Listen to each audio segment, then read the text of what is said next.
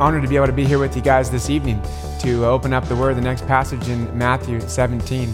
And so, uh, if you would, please stand for the Word of the Lord. We're told in Matthew 17, starting in verse 14, it says, And when they came to the crowd, a man came up to him and kneeling before him said, Lord, have mercy on my son, for he has seizures and he suffers terribly. For often he falls into the fire and often into the water. And I brought him to your disciples, and they could not heal him. And Jesus answered, O faithless and twisted generation, how long am I to be with you? How long am I to bear with you? Bring him here to me. And Jesus rebuked the demon, and it came out of him, and the boy was healed instantly. Then the disciples came to Jesus privately and said, Why could we not cast it out? And he said to them, Because of your little faith.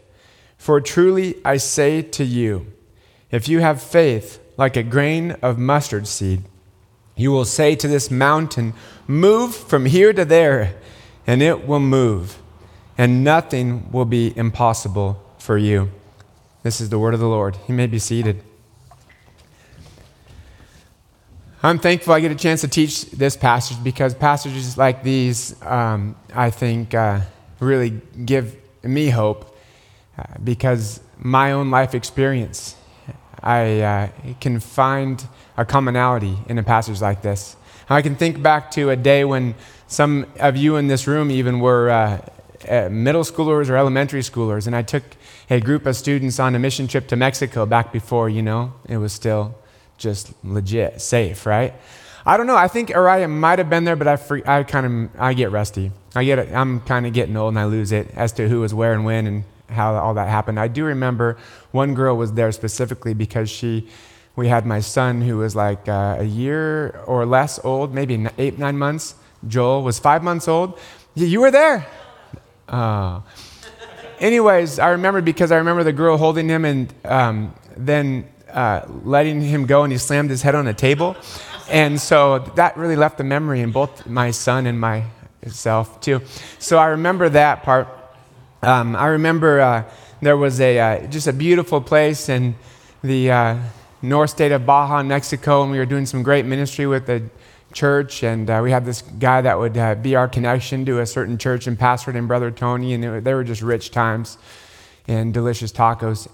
And so we uh, were at the church and found out that the pastor's daughter had some medical issues and supposedly was really struggling in the hospital because of chickenpox. And uh, I was kind of surprised because, you know, we all have chickenpox as kids or get the uh, um, immunization or whatever and are fine, right? But it seemed like the uh, church was very concerned about this poor girl. And so um, we had heard the pastor was at the hospital with her. And a couple days went by when we were there, and, and I heard that they'd come home.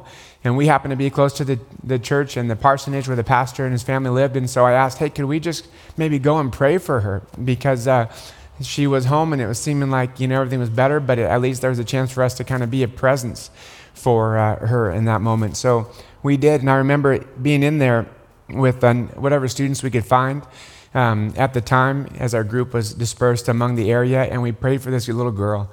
Um, and, uh, you know, I remember a couple days after that went by, and I was up on a roof of this, of this house that. Uh, uh, myself and a couple of high school girls. Um, there's probably, you know, a, a, a couple of uh, guys and girls there but uh, you always have more girls on your on your trips than guys because girls are way more spiritual. And so uh, we were we were there and we were building this uh, house, just ambitious, trying to get after it. Like I had no business trying to do construction in in Mexico, but uh, nonetheless, we were there and uh, putting this house up and figuring things out. And I could even hear the lady we were building for was a, a key part of this church too. And I could hear the phone ring downstairs, and, the, and it rang, and you could just hear in the, the tone of her Spanish that something was wrong. And she started to cry. And then, uh, as we started to uncover what happened, um, we uh, found out that the pastor's daughter had just died. And I remember sitting up there in just one of these vivid moments that I'll never forget. Sitting up there on top of what was now the roof of this beat down house in, you know, rural Mexico. And you could kind of see uh, a territorial view, you know, of all that was around, see these other houses. And I just remember kind of dropping my hammer and sitting down. I remember the other high school girl that was uh, there at the time just sat down on the roof and just started weeping. And it really had a way to put into perspective like, man, what? It, it was deflating. What good is this even doing? and I remember being terribly sad at that whole moment. but I also felt this other simultaneous emotion that was kind of creeping in until I could put a finger on it. And that was an emotion of embarrassment, really. Because, you know, I uh, was there, right, leading a group of students on a mission trip for Jesus, trying to just lead strong, make something happen, or whatever it might have been, trying to uh, help these students have a good experience and trying to be a spiritual leader to them. And I honestly had told this story before, and I said that I think after I prayed, the girl got worse and not better. Like she was getting better, and then we prayed for her, and then she died. I, uh, a lot of times my friends tell me to pray for something, and I say, I don't know if you actually want me to do that. And it's only kind of a joke, and it's only kind of funny, right? Because I'm thinking to experiences like this. And so in those moments, I was embarrassed because I'm like, man, I'm a leader of this team and the pastor of a church and leading a group of students, and we pray for this girl and she got worse. And what, am, what does that even mean? Like, what am I even modeling to students and experiencing in my own life and walk with Jesus? And I have to recall this story and tell it because when I read the story of the disciples with Jesus, I had to think, man, maybe I could see a little bit of my own experience in theirs. I wonder if you could relate to that. This idea, maybe that there's uh, just like the A team of Christians, and then there's a bunch of others, right? Like maybe somehow I and others have missed it while, while there's, there's this elite group of followers of Jesus that really get it, right? Like, have you ever felt like you were maybe a second string Christian? Maybe not quite able to cut the mustard, the B team, right? You were like the remedial reader of Christianity. Or maybe you were the junior varsity, you know? Man, when I was growing up, I really loved to play sports.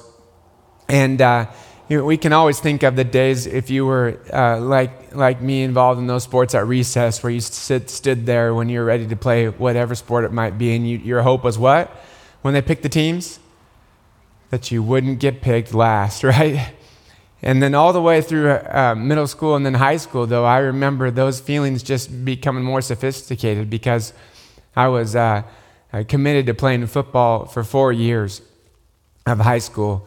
Um, but a lot of people would probably wonder why. I mean, I'm not saying I didn't have shining moments. I was 100% for catches, Kenny. I caught one my freshman year and one my senior year. And uh, both times, I think they were just like a little bit of God's gift, just saying, like, I'll just give you something, like a, a little moment of glory amongst many other moments of sideline watching. Great seats, by the way, to watch the game, but not quite the same as playing it. And that, I mean, I actually remember too, you know, being a being a high schooler, I, remember my coach at the very last senior game. Um, I ran up, you know, as they were introducing the seniors, and um, and coach uh, named Art Lashenko shook my hand. And he said, "I got a lot of respect for you, Vogt." And I, uh, it, probably years later, I reflected on what he, what he, what he respected, and I was thinking, oh, I mean, clearly, he respected I didn't quit, right? Even though I totally should have. That's really what was happening there. At the mo- time, I was like, oh, wow, it must be really something. Man, so for much of my life, right, I've been followed by this junior varsity experience. Guys, my name is Jared Vogt. My initials are JV. I can't even shake it to my core, right? it's just with me. And so I wonder if these disciples felt that way. Like they were there. I mean, let's not forget, too, you know, that these guys were uh, at a spot where they had been told by Jesus in Matthew chapter 10. They were told when, after Jesus gave his Sermon on the Mount, he called the disciples and he commissioned them. And it says he, in verse 2 and he called to his 12 and gave them the authority over unclean spirits to cast them out and to heal every disease and every affliction. And so here these guys are, right, trying to do just what Jesus had commissioned them to do, and they couldn't do it. They just totally failed. They were trying to deliver this impressive performance, and they couldn't. And they had to, uh, they had to have a sense of like, man, maybe I'm second string, second fiddle, JV. I wonder if that's been your experience, if at times you can relate. Because if so, there's something really comforting, I think. At least we can find comfort in the experience these disciples had and that it matches yours. I know it's matched mine. And so, if we work our way through this story that we've read already in Matthew 17, 14, let's unpack it a little bit, verse by verse, and we'll see what uh, might be in this and the way the Lord would speak into your life and mine. It says, And when they came to the crowd, a man came to him and kneeling before him. He said, Look, or sorry, Lord, have mercy on my son, for he has seizures and suffers terribly, and often falls into the fire and often into the water. And just like Maddie had explained to us a couple weeks ago, if you can remember, um, back that far, two weeks ago, last week was Mother's Day already. And um, the week before, Maddie did a great job teaching about the transfiguration of Jesus, and she had um, brought up uh, just a good point so that we can keep in rhythm and sync with what's happening in these stories. It's that Matthew wants us to know that these things are happening one after the other. And so Maddie mentioned something about why the uh, phrase the six days later were in there. Um, as much as we can tell, this story is happening directly now after Jesus and, and the uh, inner circle of Peter, James, and John were coming down from the mountain.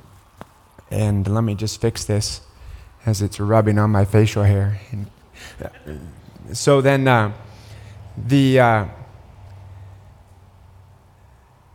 immediately, basically, when they get down from the mountain, there is this crowd, maybe just waiting for them and there's already activity going on. The disciples are trying to hold down the fort without Jesus being there. And so, uh, man, I just, I, uh, I want us to, to really consider, as we think of this story, the Father's plight as he came to Jesus. I mean, this guy is desperate. I mean, can you think about having a little son, just this precious little life, and from childbirth, this guy's having seizures and is throwing himself into the fire or nearly drowning as he has these uncontrollable seizures and falls into water. I mean, what would that do, right, to your parenting experience, to mine? Man, I can only imagine. I have some friends that I work with that uh, have been totally excited about having a little uh, human life uh, as they're expecting their first baby. They've had a number of different miscarriage experiences, and so you can just imagine that every one of those pregnancies is filled with um, this uh, anticipation of joy, but also this fear of uh, what happens if they would find out that another um, pregnancy ended in miscarriage. And this time it seemed like you know the, the, that the baby was going to take, and they uh, carried this baby all the way through. And so mom is getting big, and everyone's getting excited. And uh, they have the baby, and then within hours, we just heard that the baby had started to have seizures. And uh, they were going to rush this little hours old human girl, this little life, up to OHSU. And then spending the next 40 days up in OHSU just hoping that uh, she would pass the number of certain tests that they need to pass to be able to release her to her parents' care. And uh, so 40 days, man, they're living up there at the McDonald's house, just waiting, wondering what's happening with their baby girl. And when when the uh, dad finally came back to work, um, I asked him about how it was going, what was happening, how their baby girl was. And the moment uh, that that dad was the most emotional, like this tough dude, right, that doesn't want to show his feelings. The moment where he choked up was when he started to talk about what life will look like from here with their daughter. Like that this frequency of seizure and this condition that his little girl has is not something that the doctors are saying is going to get better. Like it's they're going to care for this little baby and they won't even know what the extent of her um, brain damage will be or her ability to interact with humans or to care for herself or anything. And it's at that moment, man, that that guy couldn't hold back the tears. What a change of reality, right? From anything you ever expected and hoped would happen. And so I've got to imagine the desperation. We can think together of what, what this dad must have gone through, how their experience in watching, caring for their little boy was just heightened by having to watch every moment, every time there was something dangerous around, because they didn't know if this boy would have another episode. And the uh, father's trying everything to do, and he takes him and he uh, takes and finds these followers of Jesus, these disciples, and Jesus isn't there. And so the disciples try to do their thing, right? They're commissioning, and uh, they can't do anything about it. That's what verse 16 says. I brought him to your disciples, and they could not heal him. And Jesus answered, O faithless and twisted generation, how long am I to be with you, and how long am I to bear with you? Bring him here to me. And so, can everyone say to this statement of Jesus, ouch, or something, right? I mean, really, there's this situation in front of Jesus, and he responds by saying, Oh, you faithless and twisted generation. Faithless, meaning unbelieving, right? Without any kind of faith. Twisted, meaning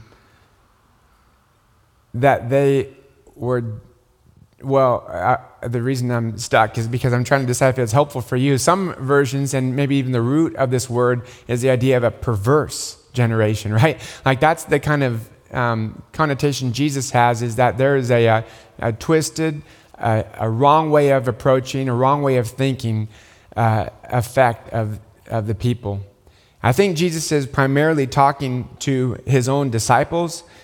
From, from what it seems, why Jesus would respond in what seems like maybe a, a harsh tone is I really think that there's some more going on even to this story where Jesus is at with his disciples, where he's hoping that they will start to have the lights turn on, right? Hoping that they'll start to get it and, and desperately wants them to do so.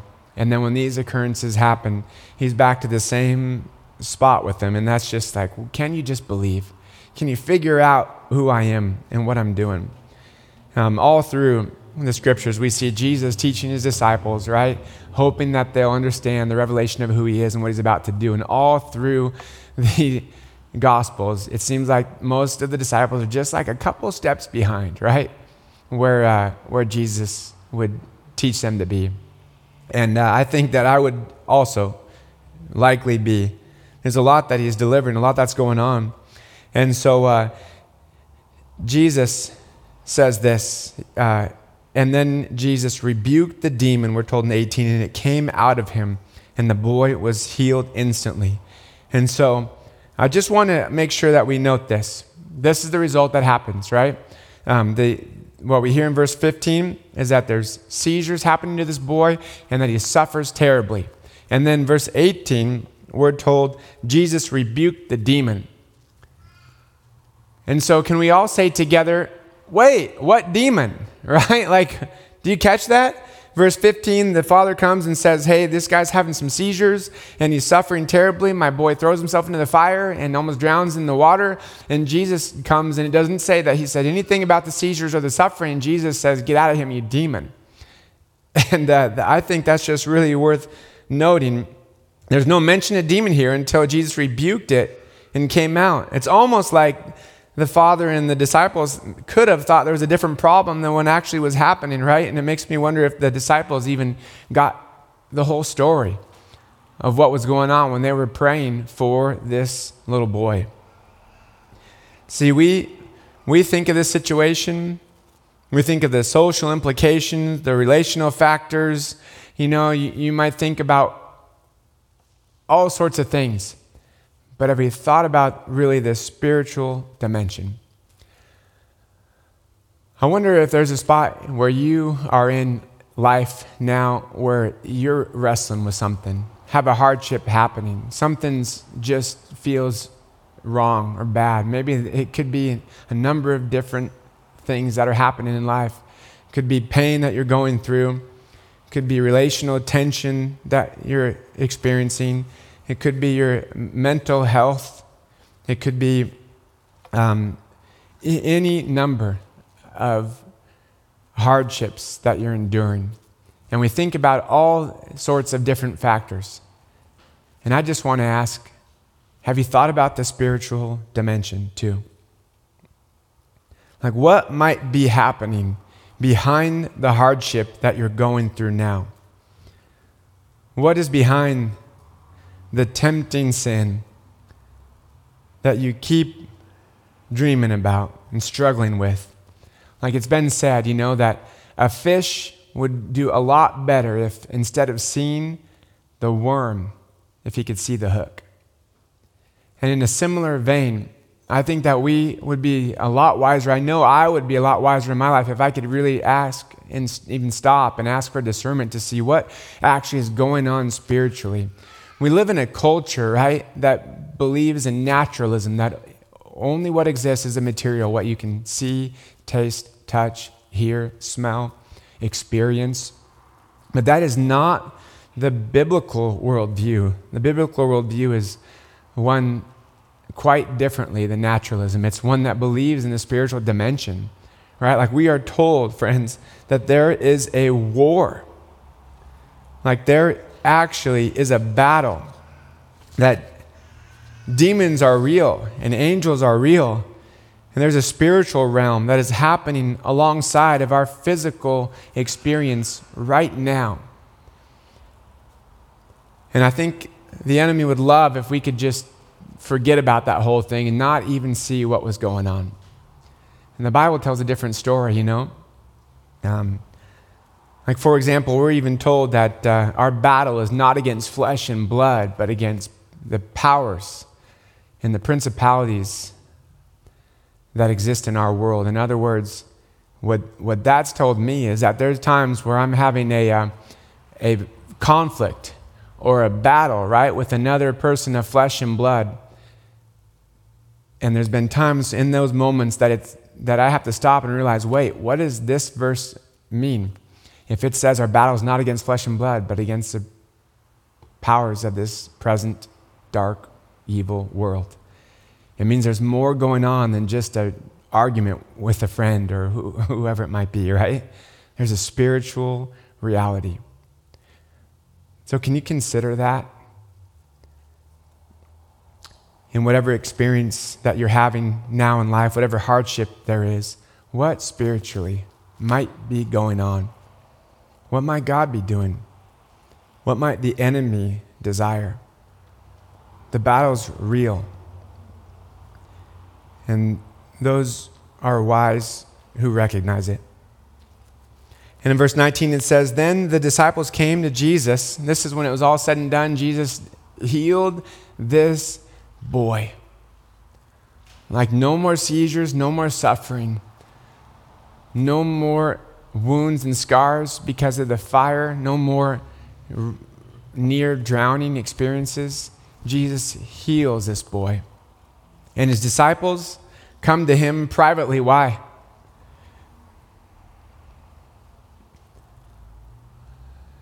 You got to think it's because they maybe felt a little bit like I shared, embarrassed. Like, why couldn't we do it? That's exactly what they said. why could we not cast it out? And then Jesus said, Because of your little faith. For truly I say to you, if you have faith like a grain of mustard seed, you will say to this mountain, Move from here to there, and it will move, and nothing will be impossible to you. And that's the story we have here. And the question, I think, really is, and what I want to uh, end this evening by sharing with you is just the question is, what do we do with it, right? And so here's three short reflections on what to do with this story because uh, I don't know if you feel like uh, this is a good place for me to end. Araya, what do you think? Um, Kevin's not here, but he always uh, used to fall asleep during my messages in youth group. Um, and uh, no, so uh, I don't know about you, but where I was going with this whole side thought is just that I don't feel like a whole lot's resolved as of yet, right? This is a story that is here and done and told, and it leaves me thinking, what is going on? What just happened? What's Jesus saying? And so, these three, three thoughts to leave you with. First, I want to just recognize the truth that Jesus actually teaches right here in Matthew 17, because the truth is this that there is mountain moving potential when we have faith in Jesus. Mountain moving potential comes from faith in Jesus, from trust in Jesus. This, uh, passage when, when we're told, when we hear Jesus say, man, if you had the faith the size of a mustard seed, you could move mountains. If you are uh, very literal, like, like I am, and I think so many are, we would probably actually have to ask the question at one point in time, like, when's the last time someone's moved a mountain?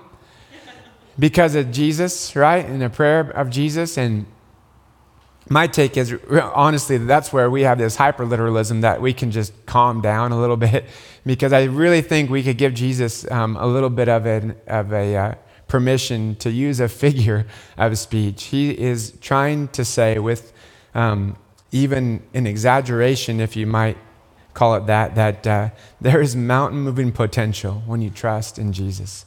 Not, not that we really could ever find a whole lot of use for moving a mountain, anyways, right? Like the stuff in our lives is stuff that wouldn't just be like moving a landmass, right? But maybe something that feels just as impossible to ever happen.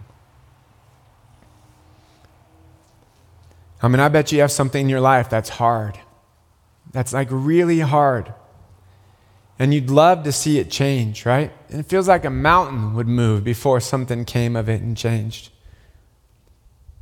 Maybe it's a loved one who's spiraling out of control or a sickness that you have or a loved one has that just won't go away.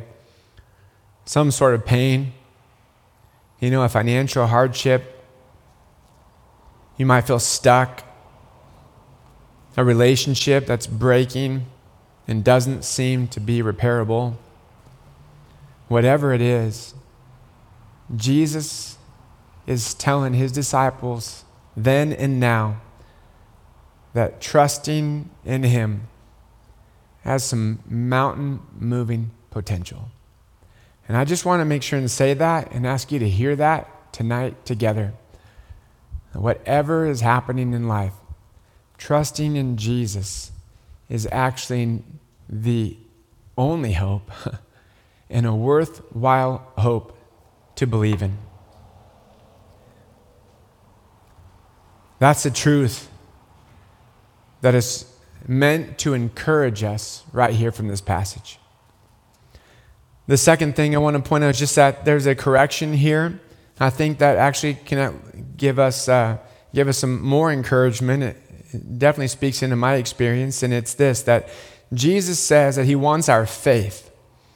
And it's not just a quantity of this faith that he wants.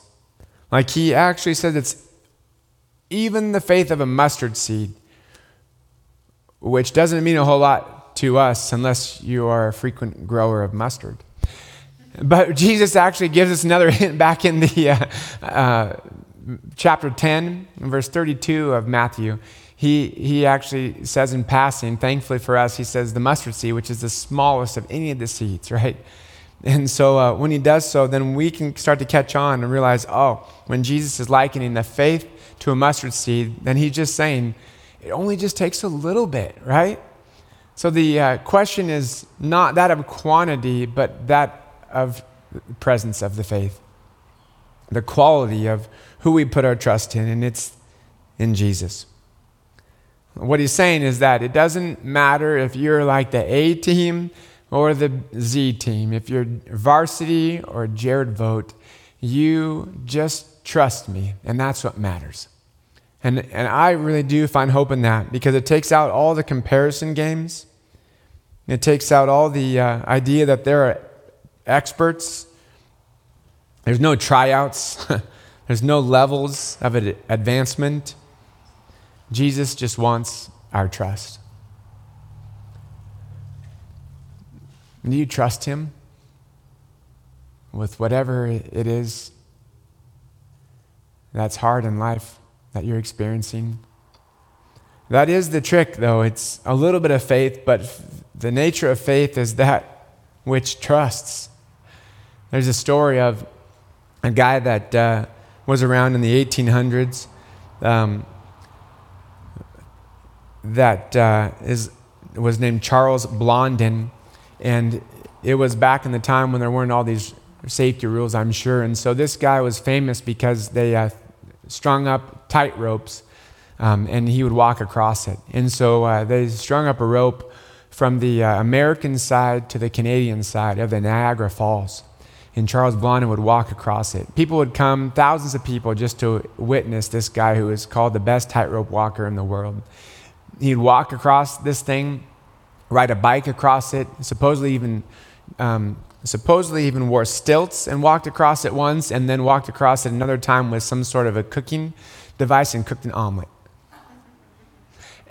One time, Charles Blondin went a, and took a wheelbarrow and uh, went across from the United States side to the Canada side and said, Now I'm going to do it again. And walked back across and everyone was cheering and clapping and, and, rooting him on. And so now he said, I bet you that uh, I, I could, uh, who, who, who would like to see me try to do this with 200 pounds in my wheelbarrow? And so everyone said, yeah. So he put rocks in and crossed and then came back. And then he said, now who would, who would like to see me do this with 200 pounds of a person in this wheelbarrow? And then everyone said, yeah. And he said, okay, who would volunteer to uh, get in this wheelbarrow and let me wheel him across on this tightrope. And as you can guess, no one said yeah. because you see, suddenly there was this real, uh, a reality of that if I'm going to trust this guy with everything I got, it's going to be a huge risk. It's going to take sacrifice.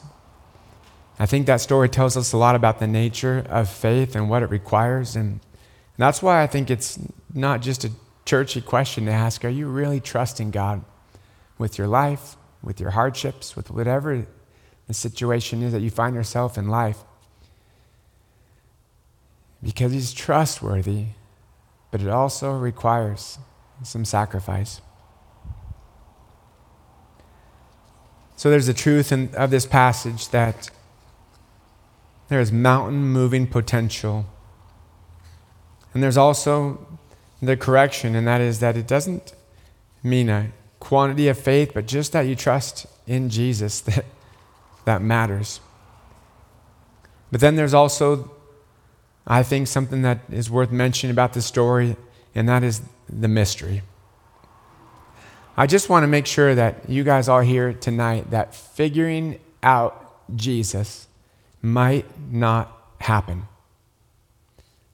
Like there is mystery in Jesus here, right? There is a complexity to what he's saying. Like at first, he calls them the faithless and twisted generation, which would mean faithless would mean you have no faith, right? And then the disciples are thinking, okay, yeah, I guess we don't have any faith. And then they say, why can't we cast this guy out? And he says, because you uh, only had a, a little bit of faith and not enough but then later on, Jesus says, if you just had a little bit of faith, then you could even move a mountain. And so it always leaves us to ask, what the heck is he saying, right? Like, what does he even mean? And uh, then we don't even have to get much further for us just to talk about our own life experience, and that is that you and I, I'm sure, if you've been a part of uh, Jesus following for very long, have a spot or, or have, have a time in life where you would, I'm sure, be able to tell a story like mine, like where you really prayed for something, right? and hoped it would happen, and got on your knees and begged God for it to happen, and it didn't happen. I mean, a couple weeks ago, there was a young guy at a, a church that I was at on Sunday morning that uh, two weeks prior had been walking around with a walker. He'd herniated two discs in his back and was supposedly going to have surgery, and he held off on surgery. And he uh, was there on Sunday morning with no walker. And I was like, man, you must be feeling a lot better, right? And he told the story of how uh, he had got on his knees and prayed, and the point of pain was almost unbearable and then it just went away. And uh, I felt the same things coming back like I did. back when I was remembering the story of Mexico, the same things that the disciples might have felt here in this story. I felt like that's great that you got healed. I also thought, my back's been hurting most days for like 20 years. Like, there's so many things that happen in this walk with Jesus that make no sense to me. That actually is what God says. Your thoughts are not my thoughts, and your ways not my ways. Friends, there's a really deep mystery that we have to embrace when it comes to following Jesus. Like, I, I honestly would tell you, I used to think that I had following Jesus pretty well figured out. And can we all laugh together at that? because if you've been following Jesus for long, maybe you've found, which I would say now, and that is, I don't really have them all that well figured out. Man, I've, I've been to Bible school, I have a master degree, I've taught many and led many. And I wish I could go back just a little bit at times so I could take away a little bit of certainty that I had that now I would say is unfounded. because there's a mystery in following Jesus. It's not weak theology that we can't figure him out, it's the fact that he's Jesus that he's actually God walking on earth with people. And if we could figure him out, then I don't think he would be God. And uh, man, we, we see these disciples wrestling with that same thing. And friends, we see these disciples then go and heal people, right? But then we see these disciples eventually die because they are killed or they got old we see uh, the Apostle Paul praying and people were healed because of him. And then we hear his story in Second Corinthians of him saying, I pray that God would remove this thorn from my flesh. And three times he says, My grace is sufficient. And there's this wrestling in Scripture, right? Of how our prayers affect God and what it takes to uh, see God do things and how we could actually tap into his power and see it come to fruition. And there, really, friends, is this deep mystery of Jesus that we don't understand him. And I have come to believe that that actually is a, is a source of deep hope in what it looks like to trust, to not understand him, but to trust. It's, uh, it's a line that I. Uh, have heard and uh, want to repeat to myself, and that is that understanding can wait, but obedience doesn't have to.